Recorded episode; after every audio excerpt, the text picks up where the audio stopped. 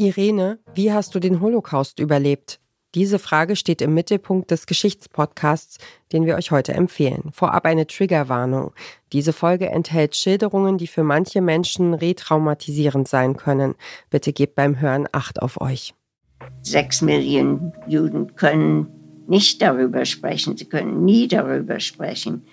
Und es ist für mich eine Pflicht, das zu erzählen. Irene erzählt von Freunden, die verschwinden, von Ausgrenzung, von der Verfolgung und vom Konzentrationslager, von Hoffnung und von Freiheit. Von der Minute, dass wir in Bergen-Belsen angekommen sind, war es nur Angst. Und hattet ihr noch eine Hoffnung, doch noch rauszukommen? Es war der einzige Ziel, Überleben.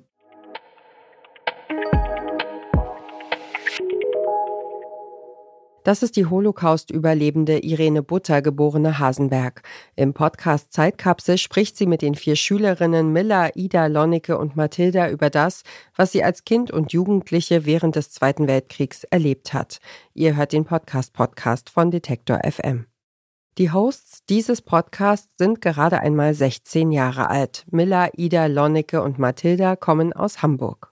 Geschichtsunterricht fanden sie immer. Naja, ganz interessant, aber kommt aufs Thema an. Aber dann fragt sie ihr Lehrer, ob sie eine Jüdin kennenlernen wollen, die die Verbrechen der Nationalsozialisten mit und überlebt hat. Ja, und dann ist die Antwort klar. Das ist voll cool. Super. Nice. Das klingt so, als ob es mal was anderes wäre als normaler Geschichtsunterricht. Ich finde das richtig toll, dass ich dabei sein kann. Irene lebt seit ihrer Rettung in den USA. Die fünf treffen sich online und sprechen miteinander. Hallo. Hallo. Hallo. Hallo.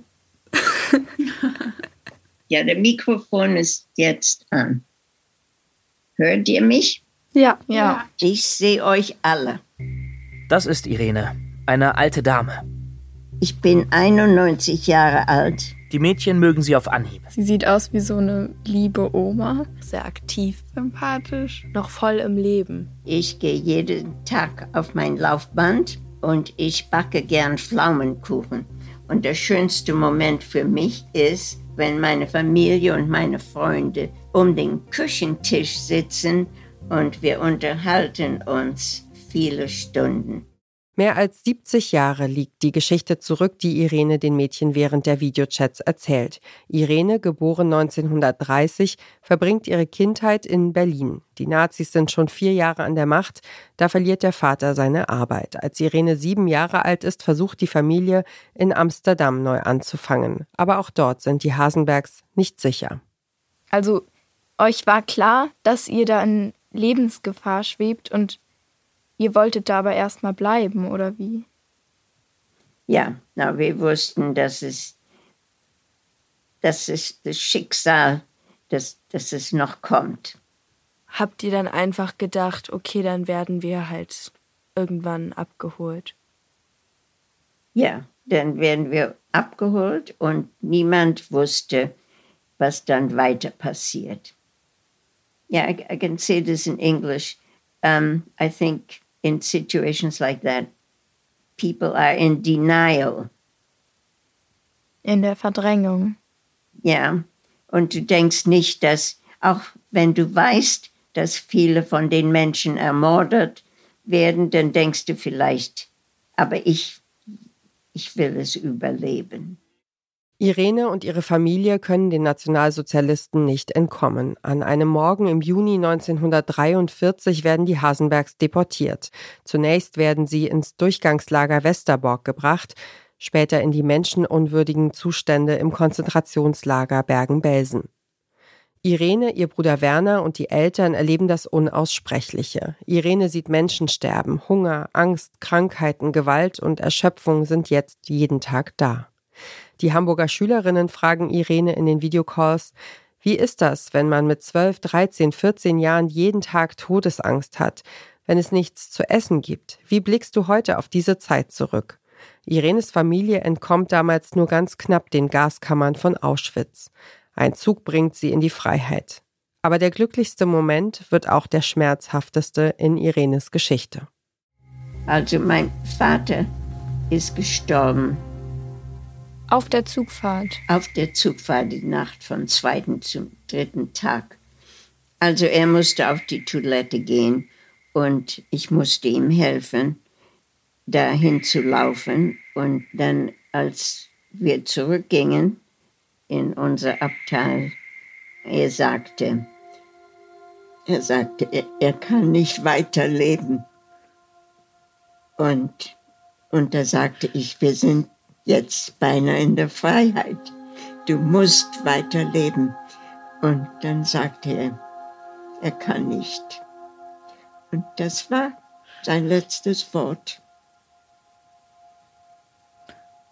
Das heißt, du hast als letzter mit ihm gesprochen? Ja. Der Zug hält in Biberach, einer kleinen Stadt in Süddeutschland. Auf einer Bank am Bahnhof müssen sie den Körper von Irenes Vater zurücklassen. Wir durften noch aus dem Zug gehen für ein paar Minuten, Abschied zu nehmen. Und dann fuhr, fuhr der Zug weiter. Das ist so traurig. Ja.